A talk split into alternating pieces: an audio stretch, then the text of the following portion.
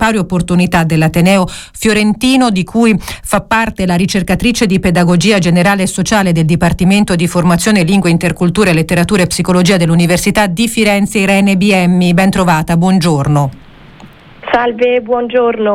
Un'iniziativa che si svolgerà oggi pomeriggio presso l'Aula 105 in via Laura 48, un seminario aperto a tutti con quale significato, quali temi che verranno approfonditi.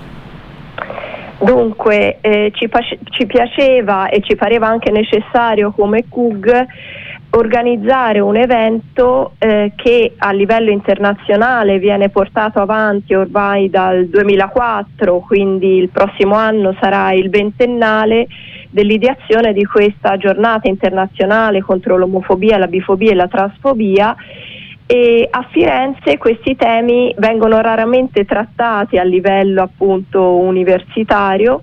Ci pareva necessario, dicevo, eh, aumentare il livello di consapevolezza delle studentesse degli studenti, ma non solo, perché poi il convegno è ovviamente aperto a tutta la cittadinanza su temi ovviamente sempre malauguratamente di stretta e di cogente attualità no? e quindi gli atteggiamenti discriminanti, pregiudizievoli che ci sono nei confronti delle persone appartenenti alla comunità LGBT.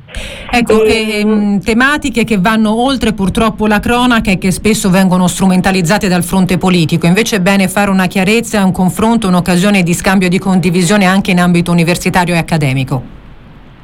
Assolutamente, allora nella creazione del palinsesto, quindi nell'identificare le relatrici e i relatori che poi interverranno oggi, il punto fermo è eh, allontanarsi da una dimensione come dire, politica, eh, polemica e affrontare la questione da un punto di vista strettamente scientifico.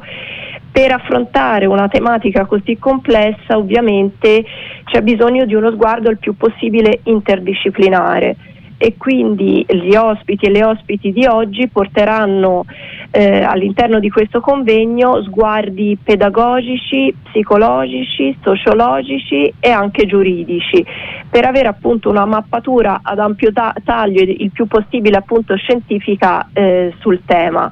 Il punto di partenza quindi sarà un'analisi delle cattive pratiche anche discorsive, mass mediatiche che vengono messe in atto quotidianamente appunto e che creano avversità verso la comunità LGBT per poi passare per esempio nel caso di Margherita Graglia che è eh, la referente del tavolo in- interistituzionale per l'inclusione delle persone LGBT del comune di Reggio Emilia eh, a parlare anche delle buone pratiche che si possono invece attivare per disinnescare e quindi decostruire atteggiamenti discriminanti e pregiudizievoli. Università, quanti generi di diversità? Eh, il titolo dell'evento in presenza eh, in aula 105 in via Laura e poi anche in streaming su unifi.it. Sono sincera, ehm, Biemi, eh, io non conoscevo eh, la, mh, mm, eh, l'entità del Comitato Unico di Garanzia per le pari opportunità, ma che attività svolge all'interno dell'università? Allora, il CUG è un organo paritetico che è composto composto da eh, docenti, personale tecnico amministrativo del, appunto, dell'Ateneo Fiorentino e ha lo scopo proprio di monitorare, osservare la comunità accademica per verificare appunto a, a, che punto siamo rispetto al raggiungimento di un'effettiva equità di genere. Ovviamente oltre a monitorare e analizzare anche il compito che, che poi si esplica in giornate come questa di fare formazione, sensibilizzazione all'intera comunità accademica per portare avanti appunto una cultura delle differenze, del rispetto e dell'uguaglianza.